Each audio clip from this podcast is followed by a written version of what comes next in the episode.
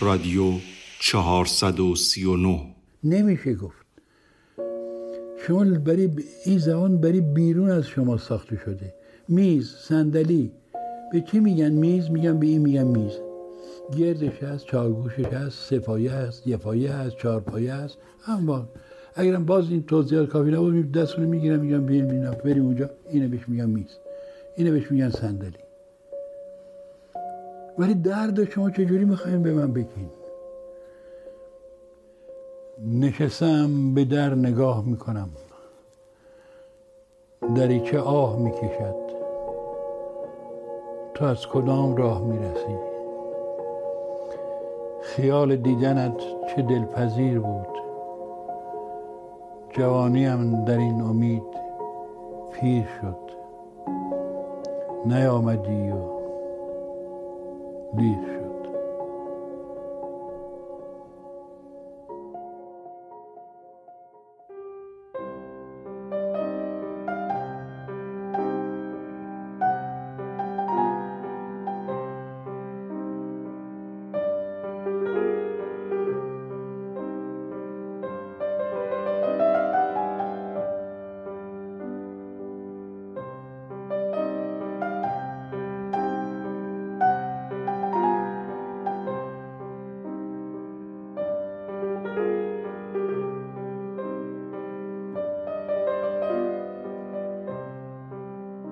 بعد از گذشت 439 فصل از اولین موسیقی شنیده شده از رادیو، همچنان رادیو بهترین دوست تنهایی است.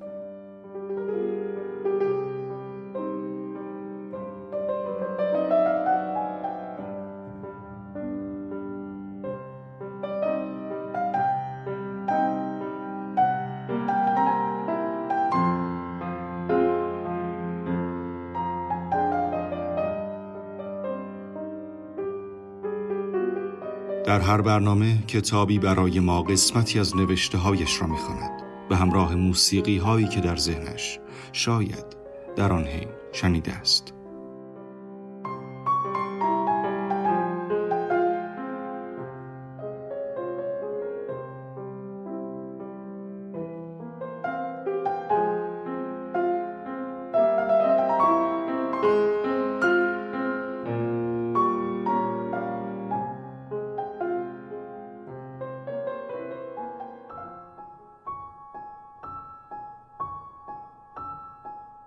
در این قسمت کتاب سیاه مشق اثر هوشنگ ابتهاج متخلص به ه الف سایه ورق می‌خورد.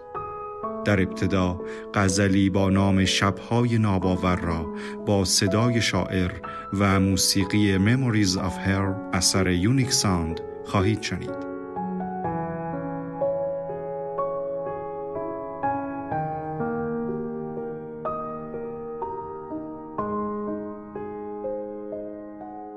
من آن صبحم که ناگاهان چو آتش در شب افتادم، بیا ای چشم روشن بین که خورشیدی عجب زادم. ز هر چاک گریبانم چراغی تازه میتابد که در پیراهن خود آذرخشاسا در افتادم. چو از هر ذره من آفتابی نو به چرخ آمد، چه باک از آتش دوران چه خواهد داد بر بادم. تنم افتاده خونین زیر این آوار شب، اما دری زین دخمه سوی خانه خورشید بگشادم. الا ای صبح آزادی به یاد آور در آن شادی که از این شب‌های ناباور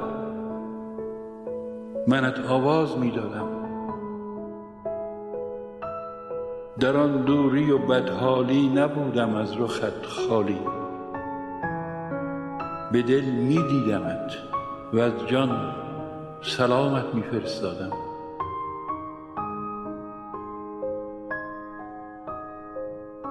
سزد که از خون من نقشی برآرد لعل پیروزه، که من بر درج دل مهری به جز مهر تو ننهادم، به جز دام سر زلفت که آرام دل سایه است.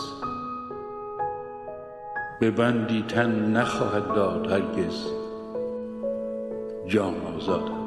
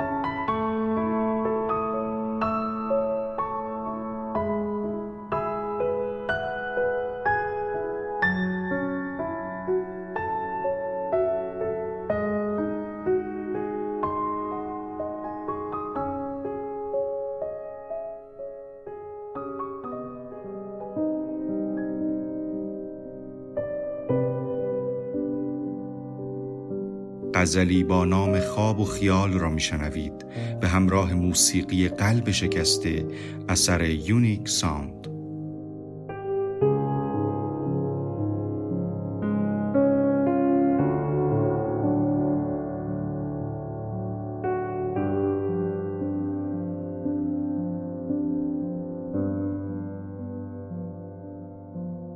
نازنین آمد و دستی به دل ما زد و رفت، پرده خلوت این غم کده بالا زد و رفت.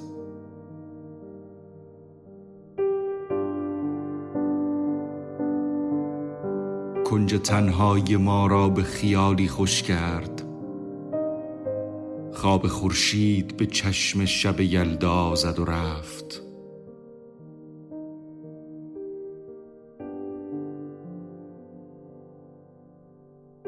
درد بی عشقی ما دید و دریغش آمد، آتش شوق در این جان شکیبا زد و رفت. خرمن سوخته ما به چه کارش میخورد، که چو برق آمد و در خشک و تر ما زد و رفت.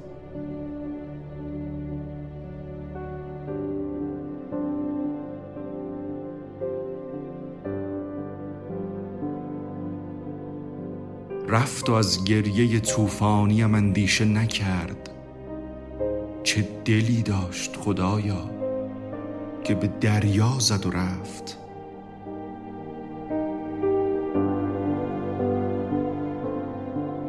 بود آیا که ز دیوانه خود یاد کند، آنکه زنجیر به پای دل شیدا زد و رفت.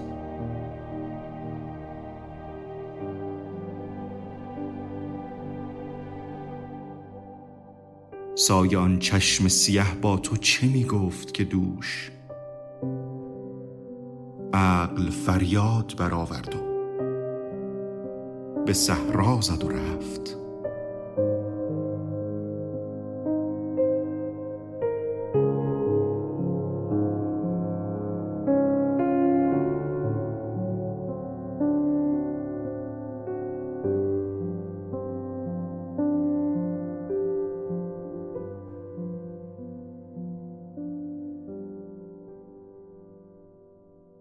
در این قسمت پیرامون شعر سایه گفتگویی کردیم با احسان افشاری، یکی از شاعران توانمند و جوان کشورمان که قسمت اول آن را خواهید شنید.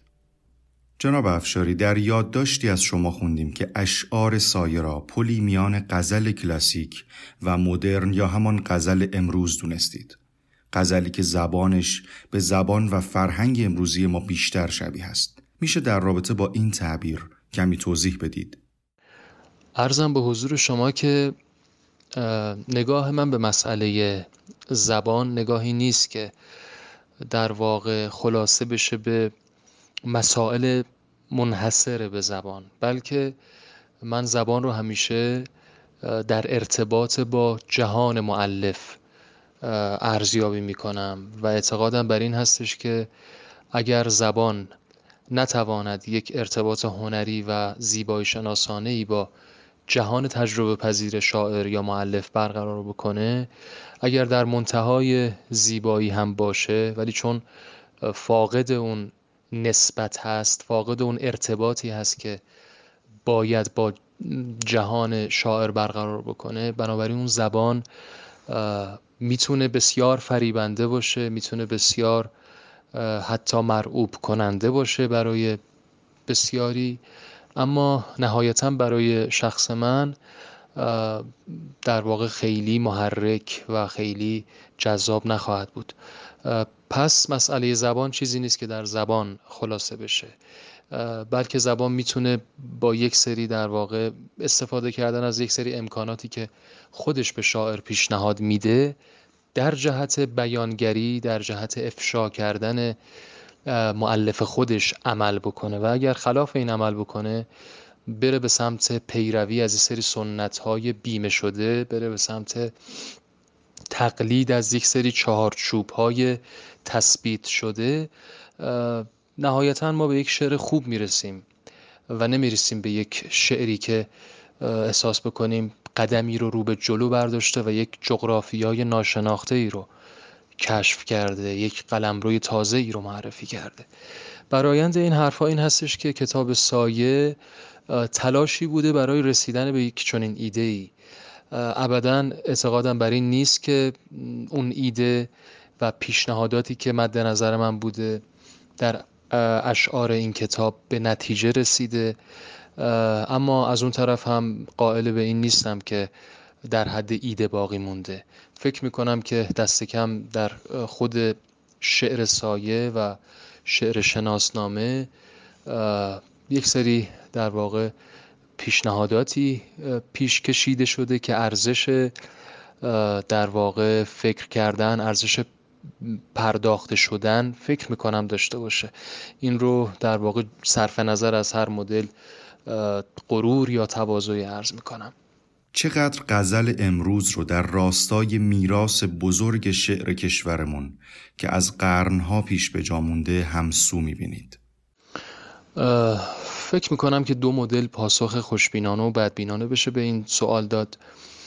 پاسخ بدبینانه این هستش که جریان مسلط شعر امروز در واقع هوادار یک مدل از شعریه که دعوت به گذشته میکنه، دعوت به این میکنه که هرچه شما مقلدهای بهتری باشی، هرچقدر دست به باز تولید شعر گذشته بزنی، انسان موفقتر و مورد اقبالتری هم خواهی بود. ما در واقع شاهد این هستیم که شعر امروز در واقع اون جریان‌های مسلط شعر امروز غالباً یک چنین نگاه‌هایی رو توصیه میکنه و پیشنهاد میده و کاراکترهایی که چنین جریانی رو بهتر میتونن موتورش رو روشن نگه دارن پشتیبانی بیشتری میشن.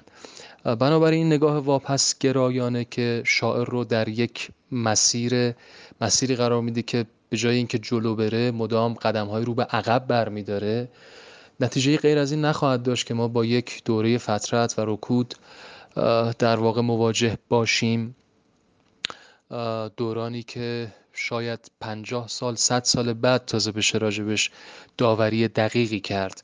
اما هرچه هست ما میدونیم که هر جای ادبیات که روی کردی بازگشتی شکل گرفته، اون دوران در واقع سر آمده و نهایتاً یکی دو شاعر از اون غربال تاریخی رد شدن و تونستن حالا خودشون رو در واقع به تثبیت برسونن.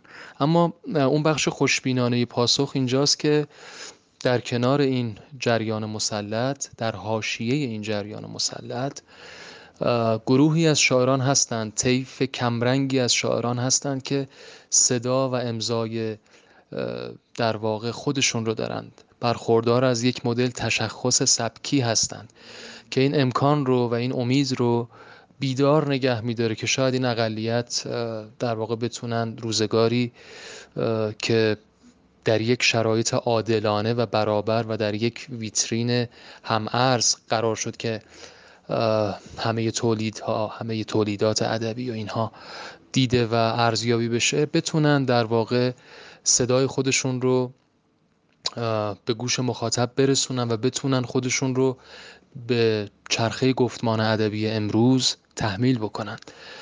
من به این موضوع امید دارم و عقیده دارم که شاعران خوب، شاعران متفکر، شاعران نوآوری که میتونن پرچمدار در واقع شعر روزگار ما باشند کم نیستند، اما در اینکه حاشیه نشین این فضا هستند هم تردیدی ندارم.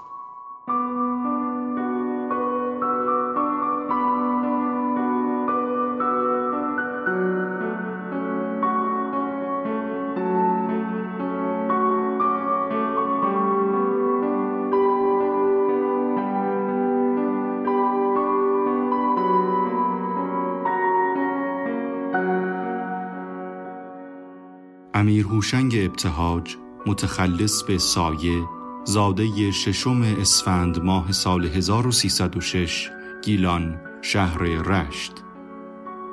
پدرش آقاخان ابتهاج از مردان سرشناس رشت و مدتی رئیس بیمارستان پورسینای این شهر بود. هوشنگ ابتهاج دوره تحصیلات دبستان را در رشت و دبیرستان را در تهران گذراند و در همین دوران اولین دفتر شعر خود را به نام نخستین نغمه ها منتشر کرد.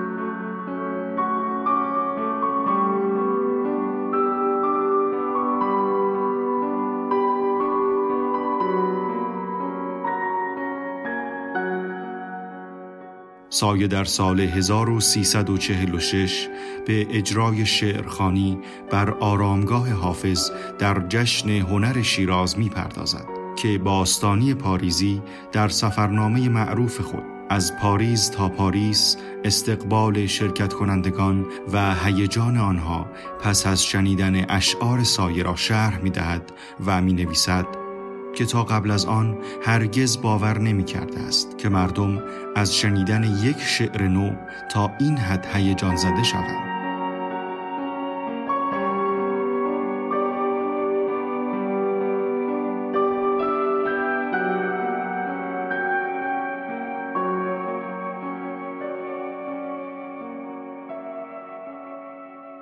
ابتهاج از سال 1350 تا 56 سرپرست برنامه گلها در رادیوی ایران و پایه‌گذار برنامه موسیقایی گلچین هفته بود. تعدادی از غزلها، تصنیفها و اشعار نیمایی او توسط موسیقیدانان ایرانی نظیر استاد محمد رضا شجریان، علیرضا افتخاری، شهرام نازری، حسین قوامی و محمد اصفهانی اجرا شده است. تصنیف خاطرانگیز تو ای پری کجایی و تصنیف سپیده ایران ای سرای امید از اشعار سایه است.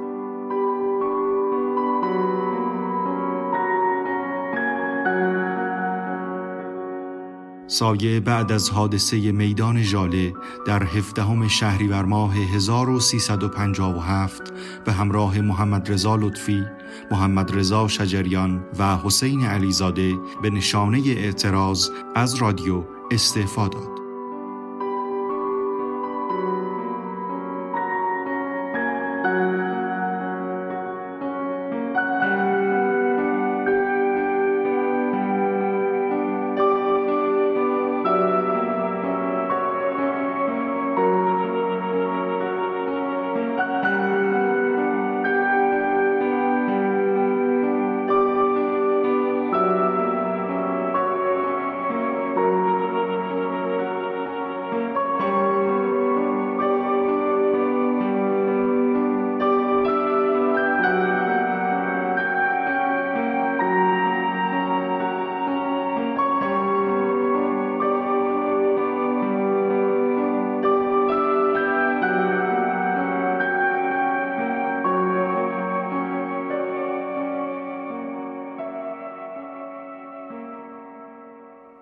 منزل شخصی سایه که خود آن را ساخته در سال 1387 به نام خانه ارغوان به ثبت سازمان میراث فرهنگی رسیده است.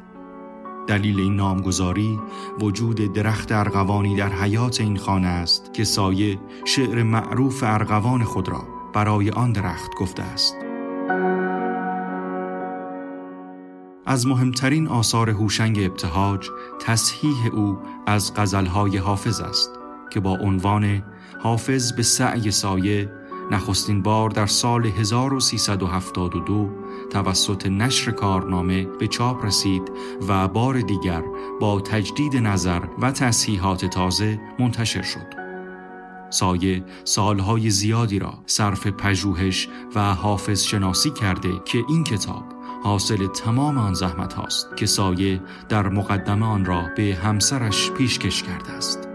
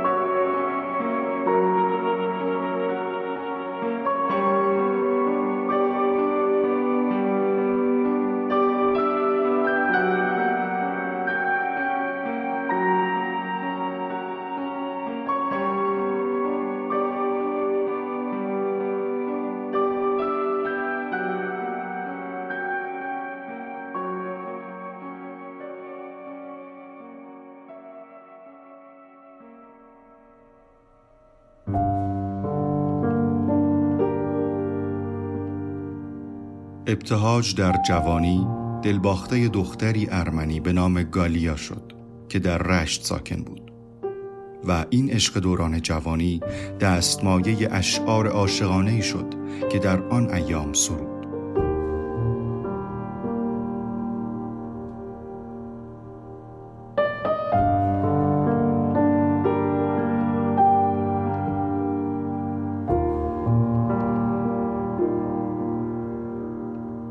غزلی با نام زبان نگاه را می‌شنوید به همراه موسیقی کاسکید اثر پیتر کیتر.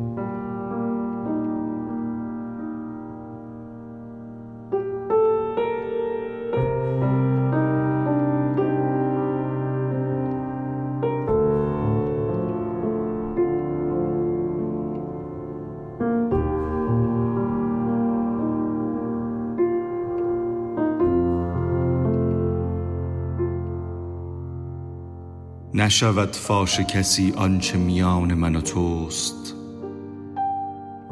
تا اشارات نظر نام رسان من و توست.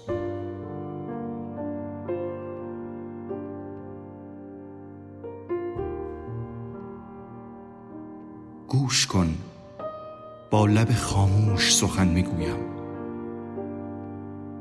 پاسخم گو به نگاهی که زبان من و توست. روزگاری شد و کس مرد ره عشق ندید، حالیا چشم جهانی نگران من و توست.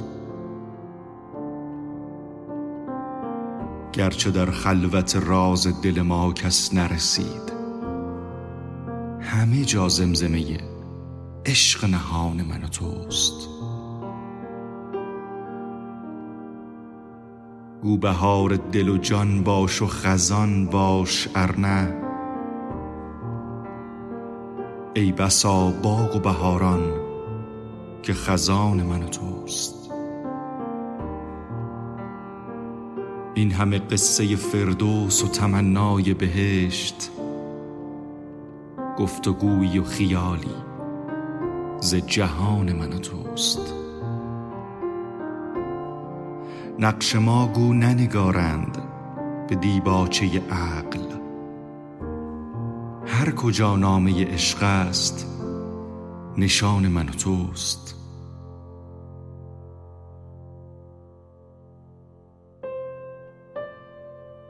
سایه ذاتش کده ماست فروغ مه و مهر،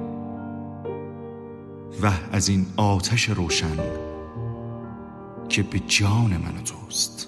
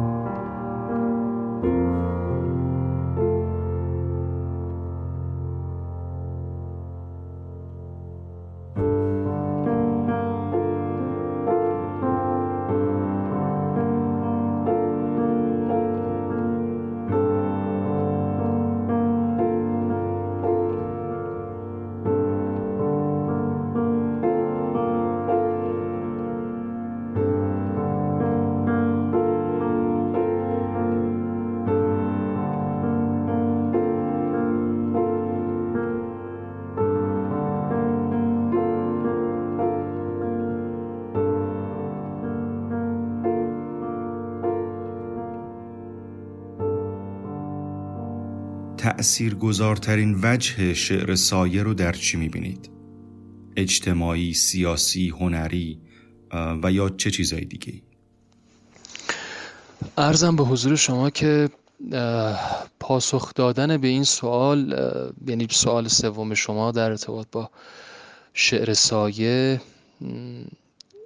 کار سختیه. دلیلش هم اینه که هیچ وقت نمیشه که یک شعر رو در واقع روی پیشونیش یک تایتلی چسبوند و گفت که این شعر اجتماعیه و در تقسیم بندی اشعار اجتماعی باید اون رو دید، یا این شعر تغزلی. اما خب ما ناگزیر هستیم از این تقسیم بندی ها. اما به صورت مشخص حقیقتا شعر سایه مجموعه ای از دریافت های من هستش که خب بخش اجتماعیش به اون معنا که احتمالا شما اراده می کنید کم رنگ تره تا وجوه انسانی این کار. حتی سیاسی هم نیست. این شعر شعریست به صورت مشخص درباره انسان، درباره تنهایی انسانی که یک روایت ازش از صبح تا شب داره تصویر میشه.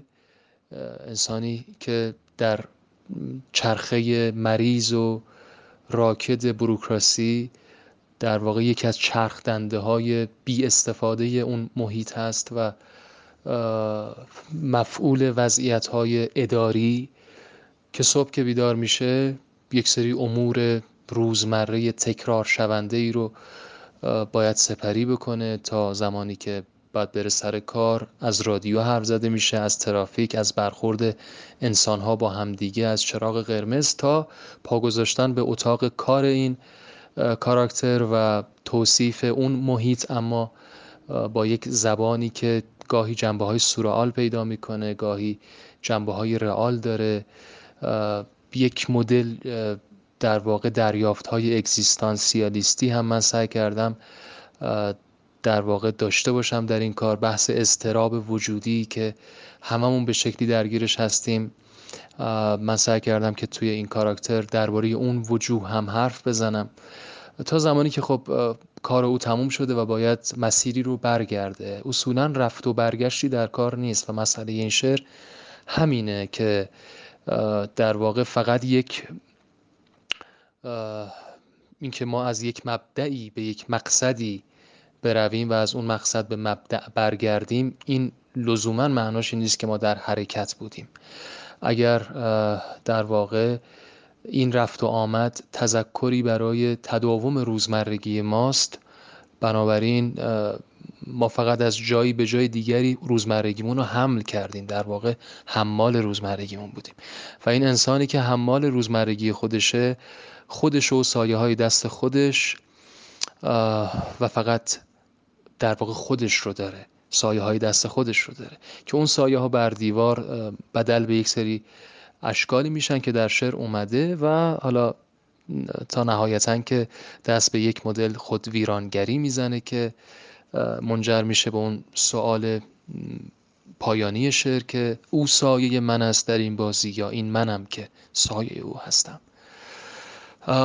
در واقع همه شعر در خدمت چنین سوالی واقع شده، ولی من این شعر رو ننوشتم که برسم به این سوال، اما این انگاره رو در ذهن مخاطب ممکنه ایجاد بکنه. ولی نهایتا میخوام بهتون بگم هر آنچه که اندیشه من بوده درباره یک همچین کاراکتری که در همه ما، این انسانی که من ازش صحبت میکنم در همه ما وجود داره، این انسان و نفس میکشه، نتیجه شده شعر سایه. و اینکه من درباره شعر سایه حرف زدم یا اینکه از این پس بخوام درباره اون شعر حرف بزنم، به نظرم کار بیهوده‌ایه، چون در کمال یافته ترین شکل ممکن اندیشه های من و بضاعت ناچیز من برای تجسم بخشیدن به اون اندیشه ها تبدیل شده به شعر سایه. بنابراین شعر مهمتر از اینه که مهمتر از درباره شعر هست به اعتقاد من. قربونتون. سایه هم در آغاز همچون شهریار چندی کوشید تا به راه نیما برود، اما نگرش مدرن و اجتماعی شعر نیما به ویژه پس از سرایش ققنوس با طبع او که اساساً شاعری غزل سرا بود همخوانی نداشت، پس راه خود را که همان سرودن غزل بود دنبال کرد. سایه در سال 1325 مجموعه نخستین نغمه ها را که شامل اشعاری به شیوه کهن است منتشر کرد. در این دوره هنوز با نیما یوشیج آشنا نشده بود. سراب نخستین مجموعه او به اسلوب جدید است، اما قالب همان چهار پاره است با مضمونی از نوع غزل و بیان احساسات و عواطف فردی، عواطفی واقعی و طبیعی. مجموعه سیاه مشق با آنکه پس از سراب منتشر شد، شعرهای سال 25 تا 29 شاعر را دربر می گیرد.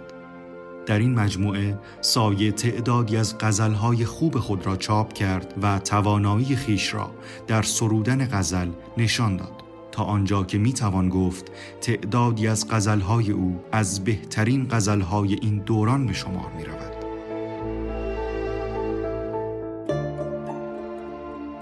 سایه در مجموعه های بعدی اشعار عاشقانه را رها کرد و با کتاب شبگیر خود که حاصل سالهای پرتب و تاب پیش از سال 1332 است به شعر اجتماعی روی آورد. مجموعه چند برگ از یلدا راه روشن و تازه‌ای در شعر معاصر گشود.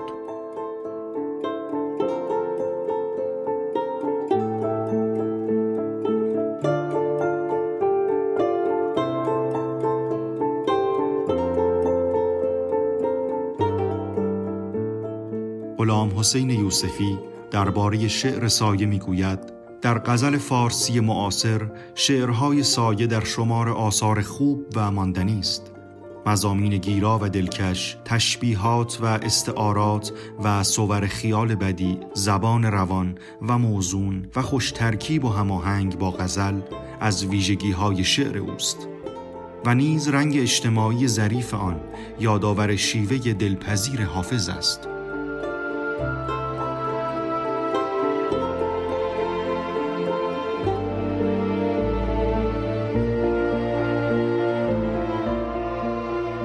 از جمله غزل‌های برجسته سایه می‌توان به دوزخ روح، شبیخون، خونبها، گریه لیلی، چشمی کنار پنجره انتظار و نقش دیگر اشاره کرد.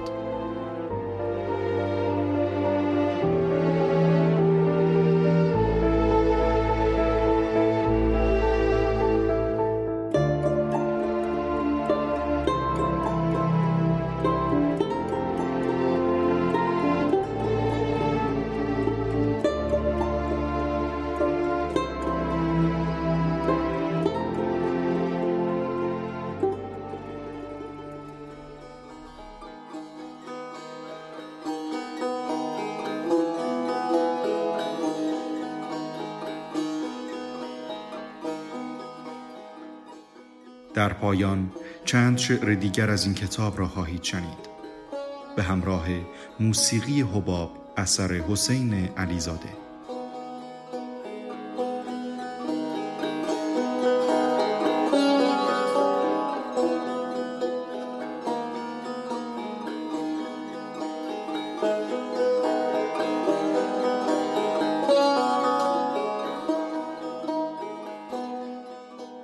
این لاله ها که در سر کوی تو کشته اند، از اشک چشم و خون دل ما سرشتند.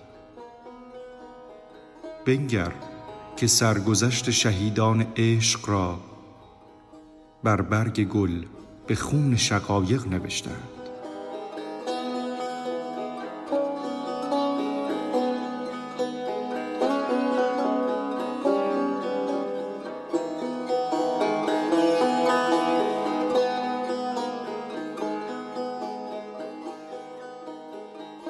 همزاد دل است درد دیرینه من، اندوه جهان است در آینه من.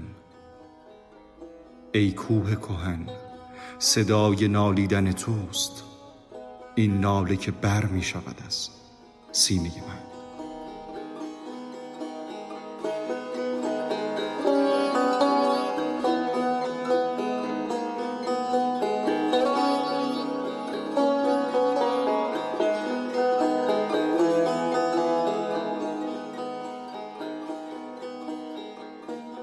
سپید سر زد و مرغ سحر خواند، سپهر تیر دامان زرفشاند.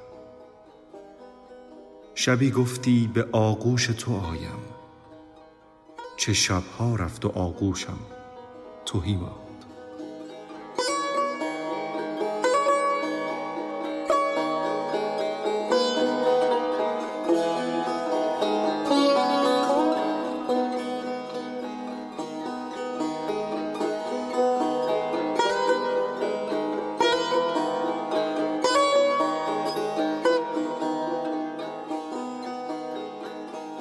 پری بودی و با من راز کردی، به ناز و عشوه عشق آغاز کردی. مرا آواز دادی، چون رسیدم کبوتر گشتی و پرواز کردی.